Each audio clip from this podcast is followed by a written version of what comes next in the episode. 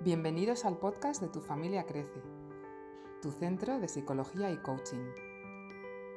Si ya eres padre o madre o estás buscando serlo, este es tu espacio. Creceremos hablando del mundo de la familia en todos sus ámbitos, de fertilidad y de adopción y también de salud y bienestar. Queremos hacerte crecer educando tus emociones. Cuando seas capaz de gestionarlas, serás simplemente mucho más feliz. Hola, ¿qué tal estáis? Buenos días. Nos lanzamos hoy con la cuarta entrevista sobre el vínculo afectivo con nuestro hijo adoptado, pero esta vez vamos a centrarnos en la adolescencia. Y contamos de nuevo con nuestra especialista y psicóloga infantil, Laura Silva. Bienvenida, Laura. Hola, ¿qué tal? Bueno, pues nada, Aquí estamos, ¿verdad? Bueno, pues vamos a seguir. En las dos últimas entrevistas hablamos de la infancia media, de los 6 a los 12 años, y vimos pues las dificultades derivadas del vínculo que pueden presentar estos niños en esa etapa. Y recuerdas que eh, hablamos de tanto de las dificultades de conducta como las dificultades emocionales. Y hablamos además de la búsqueda de orígenes, de cómo hablarles de adopción, de las posibles respuestas que podamos dar a nuestros hijos sobre estos temas y otros que puedan surgir. Y bueno, pues hoy nos vamos a adentrar en la adolescencia, esta etapa de, que es la transición entre la niñez y el ser adulto, que va desde los 12 hasta los 18 más o menos, ¿no? Aproximadamente, sí y, en la que, bueno, pues en esa etapa nos preparamos para asumir ya nuevas responsabilidades, nuevos roles y no suele ser fácil. Entonces, digamos que biológicamente eh, en esa etapa comienza, o sea, esa etapa comienza en la pubertad y acaba cuando los cambios físicos ya han ocurrido. Eh, cambios físicos me refiero a, eh, pues en los órganos sexuales y también en relación al peso, la altura, la masa muscular. Entonces, en este periodo sabemos que se, caracteriza también porque, eh, aparte de esos cambios, pues hay cambios a nivel de crecimiento y de maduración del sistema nervioso central. Entonces, al ser una fase de tantos cambios y tan importantes, pues eh, ha recibido distintos nombres y algunos se refieren a, la adolescencia como una época en la que las personas transitan una crisis de identidad. Entonces, bueno, pues en esta crisis de identidad nos vamos a meter y nos vas a hablar tú. Estamos deseando entrar de lleno y, bueno, como tanto tú como yo y Ángela, que en este caso no nos acompaña hoy, eh, tenemos hijos que están a las puertas de, la, adolescencia, pues estamos deseando saber, ¿no? igual que muchas de las personas que nos escuchan. Entonces, si quieres, vamos a comenzar preguntándote cómo son los adolescentes y en particular eh, el adolescente adoptado en esta edad, entre los 12 y los 18 años. Cuéntanos. Bueno, como un poquito ya has comentado tú, es una época en general de cambios. Cambios a nivel físico, a nivel cognitivo, a nivel emocional, es un torbellino emocional esta mm. época y es una época en la que está pues muy convulso, ¿no? una revolución interna para ellos. ¿no? Cobra muchísima importancia el aspecto físico, como sabemos, ¿no? que pasan horas delante del espejo. Aquí en particular, si hablamos de, de niños adoptados y cuando tenemos el tema de la racialidad también, pues algo que, bueno, que se puede vivir de, diferentes formas, dependiendo del niño, cómo haya integrado, cómo esté integrando el hecho de, ser diferente y ser racializado, pues puede añadir una dificultad, ¿no? En ese sentido. Y, bueno, también hablamos de la, como tú bien has dicho, de la, crisis de identidad. Esto pasa por todos, biológicos, adoptados, todos en la adolescencia tenemos que decidir y determinar quiénes somos, ¿no? Eh, mucho tiempo, muchas veces, casi todas, alejándonos ¿no? de nuestros padres. Es una época de demonización, como digo yo, de los padres, ¿no? Tienen que alejarse para poder saber quiénes son, ¿no? Por aquí podemos pasar por varias etapas. Lo, lo, ideal sería el logro de identidad, ¿no? Donde ya me identifico, sé quién soy, sé las cosas que me gustan y me siento cómodo ahí. Hay veces que no, eso no, no consiguen, en particular puede ocurrir con nuestros niños que no lo consigan porque tienen doble trabajo en la identidad entonces la plaza, ¿no? Hay un aplazamiento de la identidad. Espero un tiempo hasta que yo me aclare con, con esta idea. Pero eso no, no, puede durar mucho. Eso tiene que derivar ya a un logro de identidad o a veces, que es lo que no deseamos, ¿no? que hay una identidad difusa, en el sentido de no sé, no sé quién soy con, con las dificultades que tiene esto. O muchas veces la identidad hipotecada, de la que hablábamos también, ¿no? El soy lo que quieren los demás que soy, pero eso no, no lleva a ningún sitio positivo en ningún caso. Claro. Aquí, cuando hablamos de la novela familiar en la etapa anterior, ¿no? de los niños que confabulan mucho, que mm, se imaginan en su cabeza, ¿no? Eh, también pasa con los biológicos, pues aquí se puede alargar un poquito más en, estos niños que no tienen, tienen partes de ese puzzle suyo que no tienen resuelto, entonces lo pueden alargar un poquito más y, y bueno, y llega también un momento en que la sexualidad, igual que el, aspecto físico, la sexualidad empieza a, desarrollarse, ¿no? Aquí nos hemos encontrado a veces con que hay que tener una buena elaboración de la familia biológica a esta altura, porque si, por ejemplo, es un embarazo adolescente, el fruto de un embarazo adolescente, suele darse en la familia el miedo a que eso vuelva a aparecer, ¿no? Y aunque sea un miedo inconsciente, aunque no se transmita, ese miedo está ahí, ¿no? Y es lo que llaman la mala semilla, ¿no? Eh, y la mm, capacidad o la, mm, de elaborar esto a veces no cuesta, ¿no? Entonces, bueno, hay que tener cuidado en este terreno que es muy importante. Con lo cual, hay que seguir hablando de adopción. Parece que el trabajo debe estar ya hecho ¿no? con un niño adolescente, pero no, no es así. Hay que seguir hablando de adopción y hay que seguir estando ahí, muy presente. ¿no? Madre mía, qué de, cosas nos vienen todavía, ¿no? Sí, todavía nos queda. Nos queda. Lo más interesante está por pasar. Claro, pero qué bien que te tengamos aquí para, aprender, porque la verdad es que a mí me da, me da un poco de, miedo esa etapa en general. ¿eh? Bueno, sin miedo, sin miedo.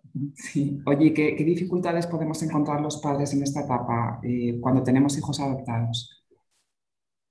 Bueno, pues normalmente la, veníamos haciendo referencia a ello y seguimos en eso, en la dificultad del vínculo, sobre todo si han sido niños que han llegado a la adopción más tarde, ¿vale? Eh, y no sobre todo, muchas veces de pequeñitos, aunque hayan sido bebés, les cuesta el vincular, digamos que la cotidianidad del ser familia, de la nueva familia, no se ha hecho, ¿no? Y, además, como la adolescencia es una etapa de más rebeldía, de más eh, discusión con uno mismo y, con, y hacia afuera, pues la vinculación, digamos, que empieza otra vez, si no ha estado bien fomentada, eh, mm, cimentada, me refiero, si no se ha hecho unos cimientos correctos.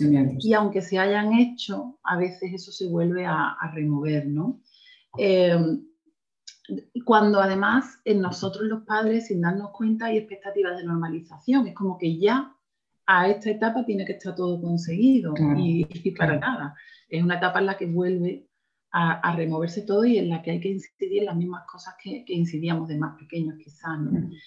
Eh, hay veces que no, hay, no se ha terminado de integrar trauma. Tenemos en cuenta que para cualquiera de personas, para cualquiera de nosotros, eh, integrar un trauma es algo que lleva un trabajo. ¿no? Ellos tienen muchas veces acumulación a nivel traumático ¿no?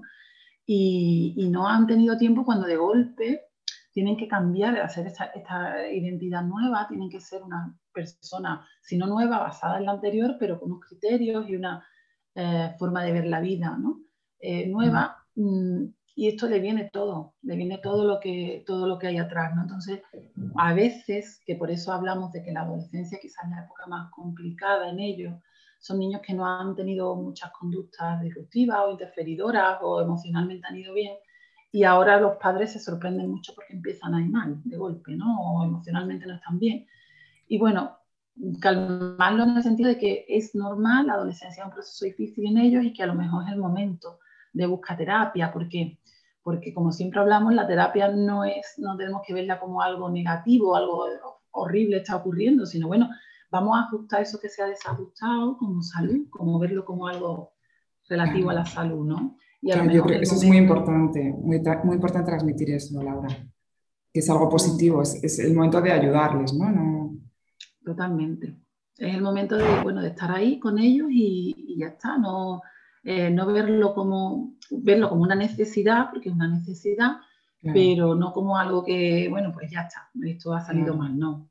Yo creo que todos necesitamos en algún momento esa ayuda. Claro, te iba a preguntar qué podemos hacer nosotros los padres, pero bueno, realmente ya lo estás diciendo, ¿no? O sea, verlo como, pues como una evolución del niño, ahora es adolescente, y estar ahí, como siempre, ¿no? Escucharles y, y bueno, entiendo que si lo necesitan, pues, pues, pues llevarles a, a, una, acudir a terapia. A terapia sí. Aquí hay una, una, parte que es la intolerancia y la frustración, que, que es muy lógica. Eh, son niños que normalmente ya venimos hablando que la tolerancia y la frustración ha sido difícil, ¿no?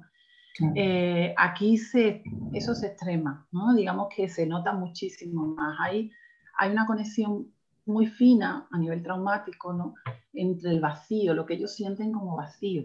Siendo una época, vacío es no me llega lo que yo necesito en este momento. Y no toleran, porque además han aprendido que puede que no llegue nunca, ¿no? Han tenido las experiencias de que es que a lo mejor nunca llega lo que necesito. Entonces eso lo viven como una agresión hacia ellos. Claro, la adolescencia es una época de muchos vacíos, muchos vacíos a nivel personal y muchos vacíos muchas veces fuera porque incluso la afectividad ya la, expresan de forma diferente, parece que ya no quieren la afectividad nuestra, pero la buscan de otra forma. Como nosotros nos adaptamos a esa forma que ellos necesitan ahora de la afectividad, sienten otro vacío ahí, ¿no? Entonces la, intolerancia al vacío provoca esas conductas disruptivas, malentendidas, muchas veces por nosotros no sabemos qué está pasando y quizás ahí nos enfadamos porque somos humanos, cuando lo que necesitan ellos es una función parental, lo que tú decías, mucho más estable, ahí mucho más eh, esa restauración de la zona emocional que venimos viendo de todo este tiempo, eh, es que es muy continua, no podemos pensar, ya está, ya tenemos el trabajo hecho, ¿no? Es algo que tenemos que ver más a lo largo de, hay un ejercicio continuado en el acompañar, que, es lo que tú comentabas, pues seguimos con, ayudando a tolerar esas frustraciones como si fueran más pequeños, incluso gestionar los conflictos con compañeros, con amigos, con las mismas familias, pues a lo mejor como como nos colocamos en la edad que, mm, emocional que le veamos, ¿no? Y le ayudamos a gestionar esos conflictos como si fueran mm, chiquititos, ¿no? Bueno, pues, ¿qué crees que te ha dicho esto? ¿Tú qué hubieses hecho? ¿Qué podemos, como mm, la gestión de conflictos de más, de más pequeñitos, ¿no? Claro, dándole unas ideas y unos razonamientos más a su nivel, pero bueno, de la misma manera que lo haríamos, ¿no? no lo de no tolerar la espera no significa que no lo hagamos esperar. A mí me pasa mucho en consulta que me dicen, es que no tiene espera. Entonces yo le digo, bueno, lo que tú quieras, lo que, no, no es la solución. Digamos que hay que acompañarlo en la espera, pero tienen que aprender a esperar. Porque si no, hemos llegado ya a la adolescencia y seguimos careciendo de esta posibilidad, ¿no? Hay un hilo conductor muy fino entre esas conductas disruptivas y esa dificultad de soportar los límites con la tolerancia al vacío, trauma anterior, ¿no? Quizás hacerle una narrativa de eso les ayuda a entender qué les está pasando. Como por ejemplo, por ejemplo, Laura. Sí, por ejemplo, sí, te explico. Por ejemplo, un bebé porque tiene hambre, Lo más normal es que satisfagamos, ese, se satisface ese hambre normalmente. interpretas que llora porque tiene hambre, ¿no? En ese caso. Y le das de comer. Estos niños han tenido durante mucho tiempo a lo mejor hambre que no han sido saciadas, ¿no? Mm. Entonces, o necesidades que no han sido cubiertas mediante el llanto, ¿no? Eh, es un ejemplo. Entonces, eh, yo aprendo a que no llega, a que eso no llega, con lo cual no tolero lo que otro niño aprendería a tolerar porque mamá llega en cinco minutos, en diez minutos, es que no llega. Entonces, esa conducta que es de supervivencia pura y dura es muy disruptiva, esa necesidad de satisfacer lo que me pasa. Eso queda anclado como de memoria implícita eh, queda anclado cuando me pasa que me tiene que llamar un amigo porque he quedado para salir esta tarde y no, me, llama. o tarda el WhatsApp cinco minutos más. Es como si no me estuviesen dando de comer. La función nutritiva con, con, la intensidad que supone el hambre. Es un hambre relacional, pero es un hambre. ¿no? Entonces, eh, muchas veces mm, tendemos a decir, Mm, venga, que lo llame. Llamo yo a la madre y le digo que mi hijo está, le solucionamos por, no ver ese sufrimiento, ¿no? Y no es la forma, quizás esta explicación que yo acabo de, dar, mira, lo que te está ocurriendo es esto. Estás conectando con algo antiguo, que no es lo que está pasando ahora, y acompañar en esa zona sensible, ¿no? en, esa, en ese momento en el que no sabe, no sabe qué hacer porque tiene hambre emocional, ¿no? como decimos, como te, te comentaba. ¿no? Y estar muy atentos a esta, como padres a esta zona sensible, como aprendernos a nuestros hijos de memoria, ¿no? Eh, porque estas dificultades, estos conflictos se suelen extremar en, la, adolescencia.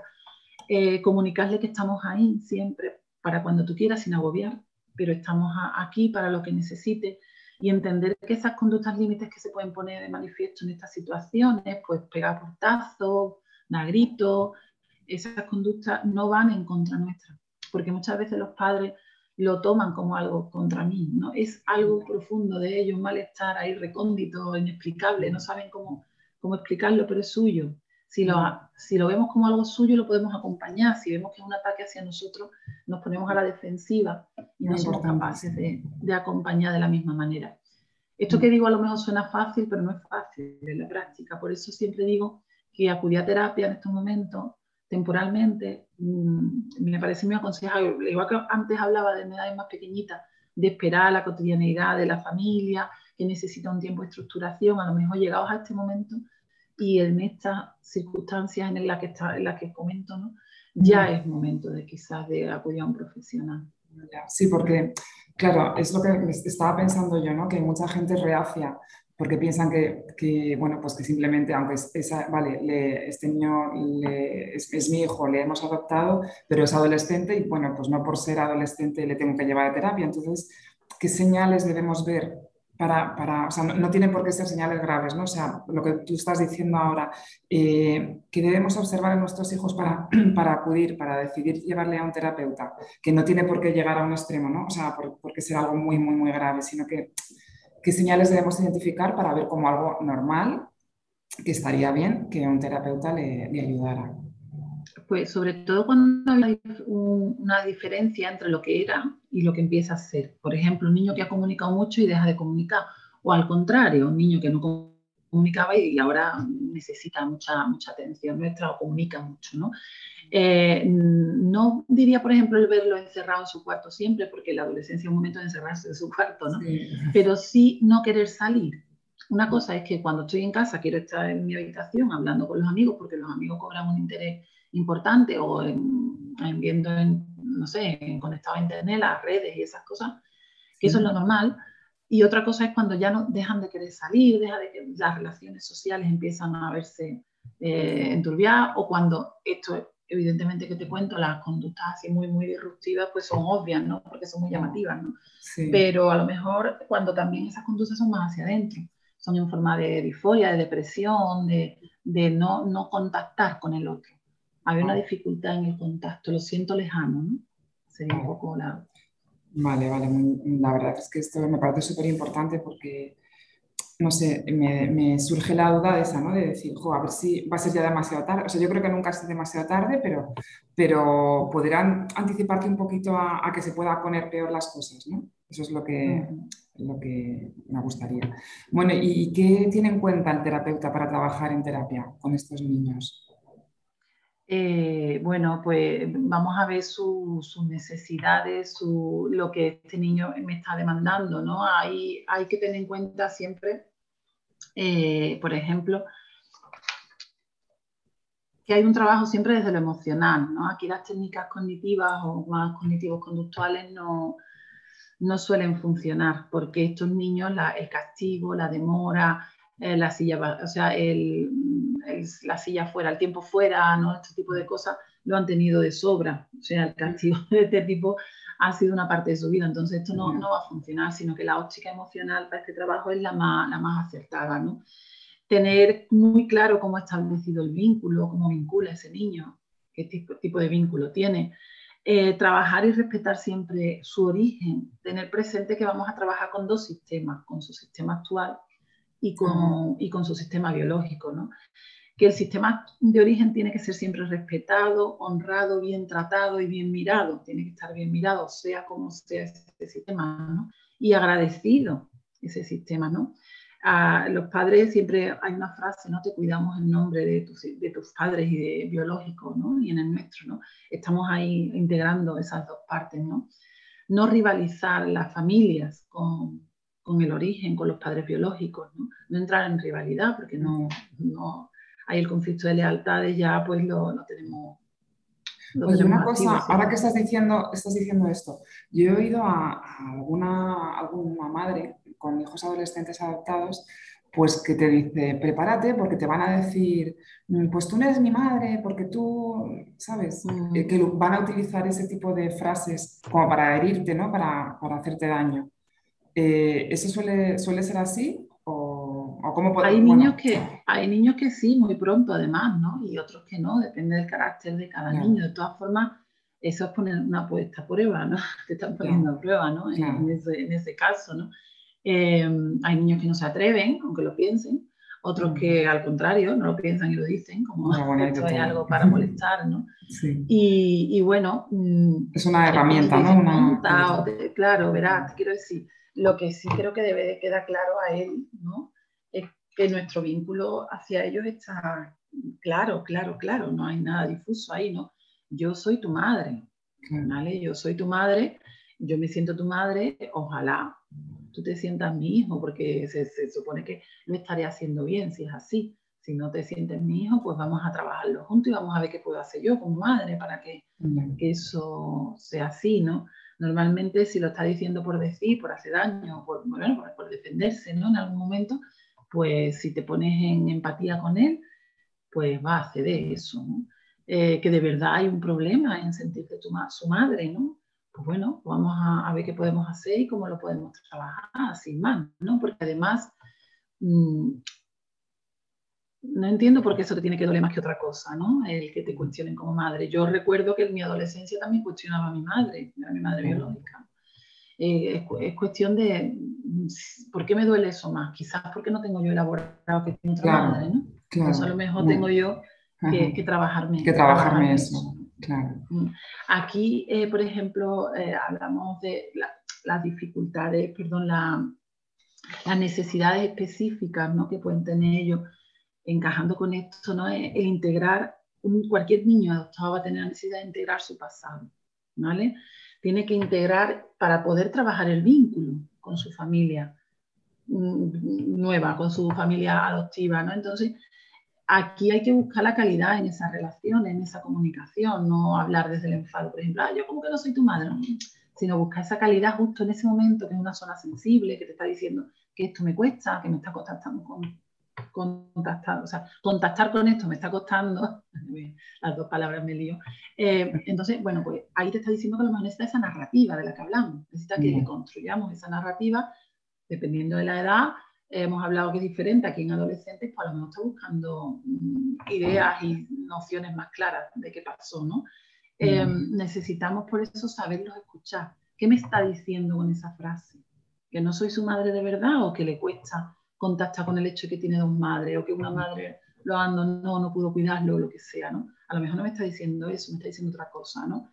Y, bueno, en esta época no es un momento de enfados y de riñas, sino de democracia, estilo democrático, porque si no, no tenemos la batalla perdida. La adolescencia es momento de establecer pactos, ¿no? Eh, más que obligaciones, ¿no? esto correlaciona mucho con su identidad adoptiva, que va a ser otra necesidad básica. Aparte de la identidad, lo que es la identidad adoptiva, entender por qué le abandonaron, entender y darle salida a, su, deseo de conocer su rabia, si la tiene, su enfado, su tristeza. Entender que la adopción es algo estable, que nosotros estamos ahí para siempre, porque puede conectar con el abandono, ¿no? Y pensar que puede haber otro abandono por estas peleas.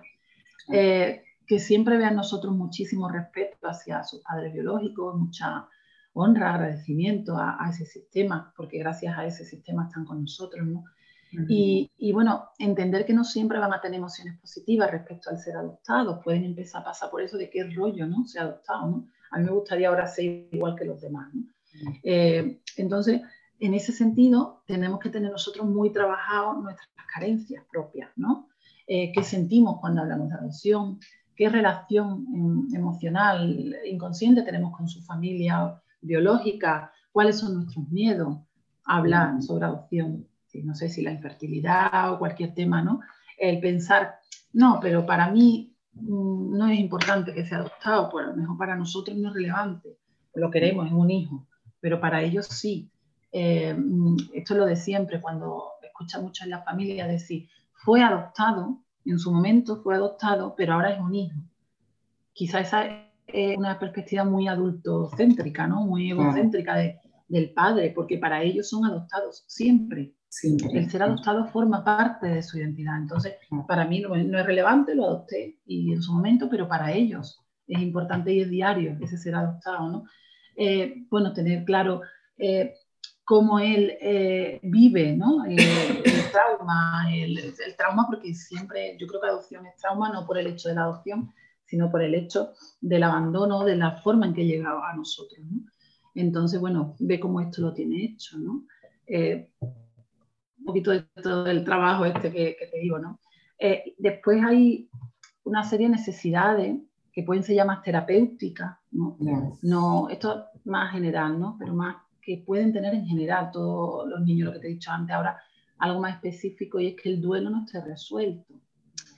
En la, en la adolescencia hay un duelo siempre.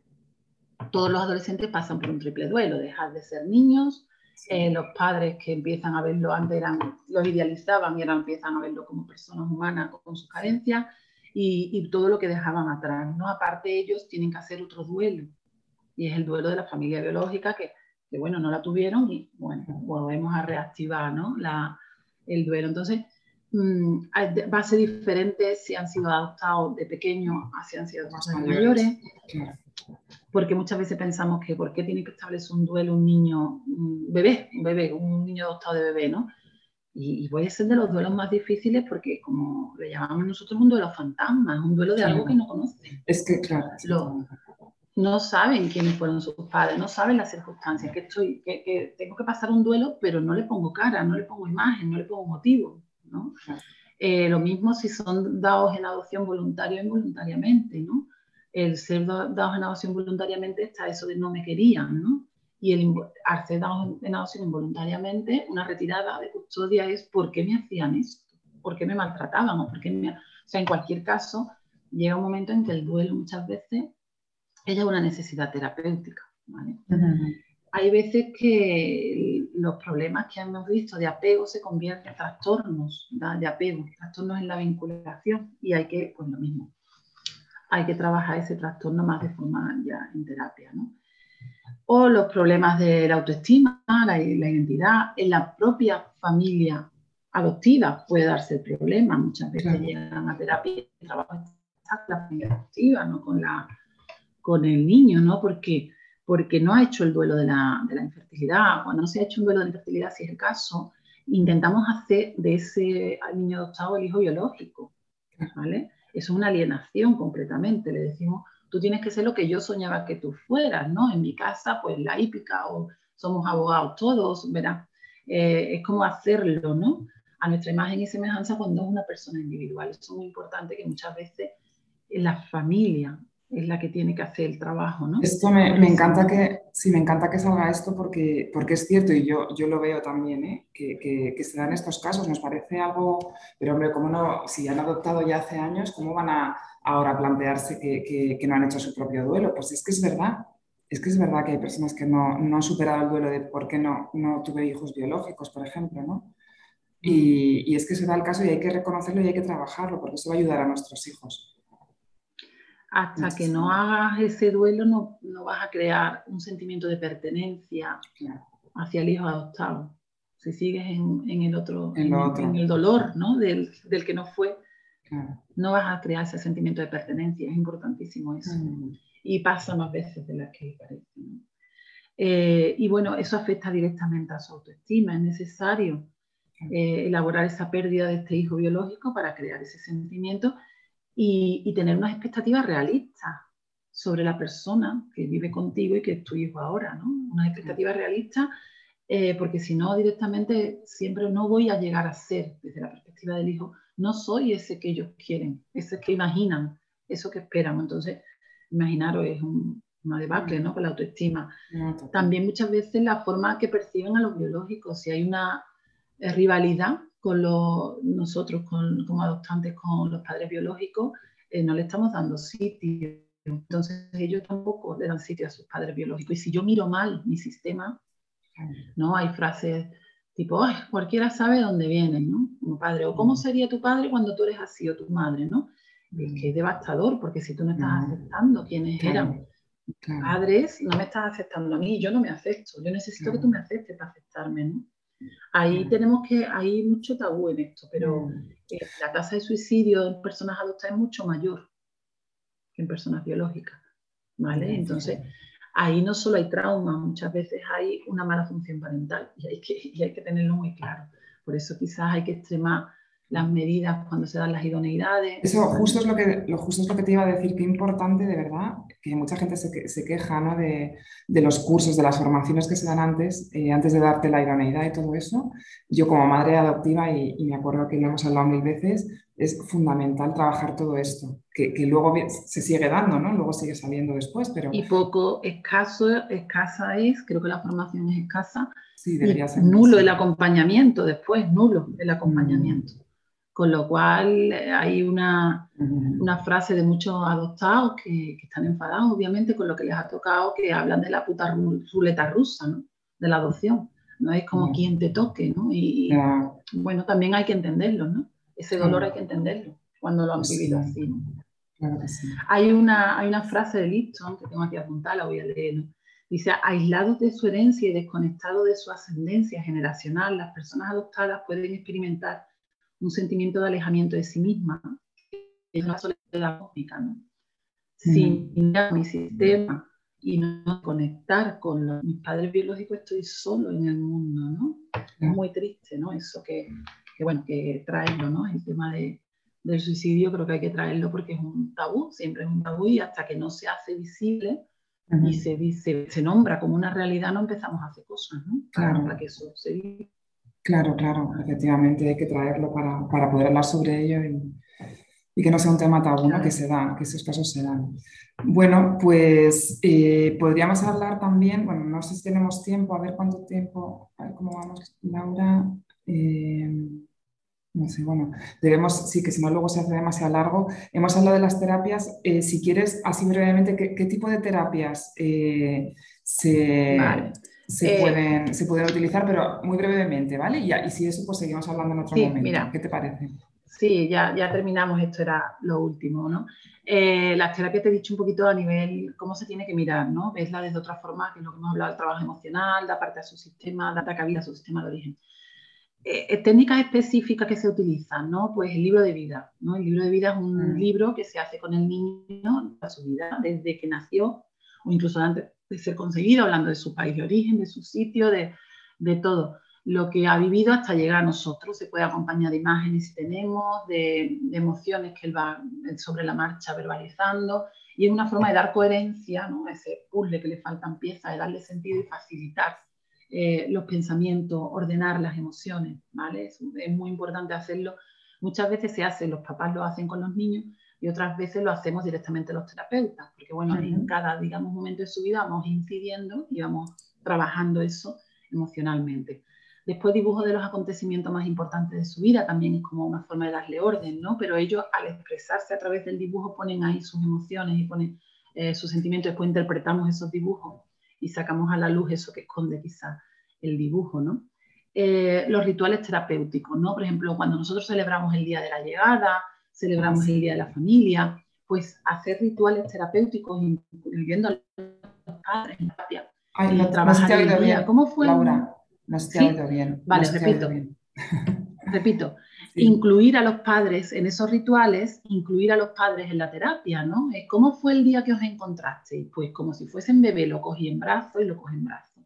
Lo abracé, tú qué sé, y, y facilitamos a lo mejor que esto lo hemos endulzado, no lo hemos visto como algo precioso y el niño estaba muerto de miedo. Pues ahí sacamos su miedo. ¿Cuál era tu miedo? Pues un desconocido, tú has sido un desconocido y ahí podemos facilitar todas esas emociones enquistadas. Y bueno, hacer un diario emocional desde que empiezan en terapia, yo siempre los animo a llevar un diario y después lo traen y vamos hablando de eso, que muchas veces surge después. No se ha trabajado en terapia, pero surge después. Y las cartas, las cartas es algo, a mí me encanta, ¿no? Todos, ninguno sabe qué, va a escribir, pero todos escriben cosas preciosas, ¿no? Cartas a, esas personas a las que no se les facilita, ¿no? El, el, acceso a su madre biológica, a su padre biológico, si una abuela, si hubo, si hubo una cuidadora, una carta donde le exprese lo que vivió, lo que sintió, lo que vive ahora, lo que siente ahora, y, y después una carta, que también escriben ellos, que es la devolución, es decir, lo que le dice su madre, lo que le dice se la escriben ellos, obviamente, pero también te ayuda a saber qué creen ellos que sienten sus padres biológicos hacia ellos. Claro, ahí se puede sacar muchísima, claro, se puede sacar para, para, el terapeuta, entiendo, muchísima información para, para, luego trabajar con ellos, aparte de ayudarles a ellos a, a expresarse ¿no? y a soltar emociones. Exacto, son salidas, al final son formas de sacar y con eso que sacan trabajamos. Con eso que han sacado en de estas técnicas trabajamos. Súper útil, muy útil, muy útil. Bueno, Laura, pues como siempre se nos queda corto, nos encantaría seguir hablando contigo. Así que, bueno, cortamos aquí y, lo aplazamos, seguimos hablando en otra, en otra entrevista. Muchísimas gracias de nuevo por estar en nuestro programa. Y bueno, seguiremos hablando de otros temas que, además nos están pidiendo ¿no? que hablemos sobre ellos. Y, bueno, pues eh, desde aquí, gracias también de parte de Ángela y, un beso enorme. Y a vosotras familias, gracias. ya sabéis que estamos a vuestra disposición. Sabemos por lo que estáis pasando y os animamos a que nos contactéis para acompañaros emocionalmente en el momento en el que os encontréis. Somos padres en crecimiento y nosotros también. Así que recordad que no hay que tener nada grave para pedir ayuda. Trabajamos contigo, con tu pareja y con tu familia. La salud emocional es algo que tenemos que cuidar. Así que trabajamos como siempre sin miedos y sin tabúes. Nos vemos. Gracias. Esperamos que este programa te haya abierto nuevas perspectivas. Para participar, escribe a info@tufamiliacrece.com. Nos encantaría contar contigo. Y ya sabes que todas las notas de este podcast están en nuestro blog en www.tufamiliacrece.com. Escúchanos también en iTunes, Spotify, Google Podcast e iVoox. Y recuerda, lo que pasa en tu familia crece, se queda en tu familia crece.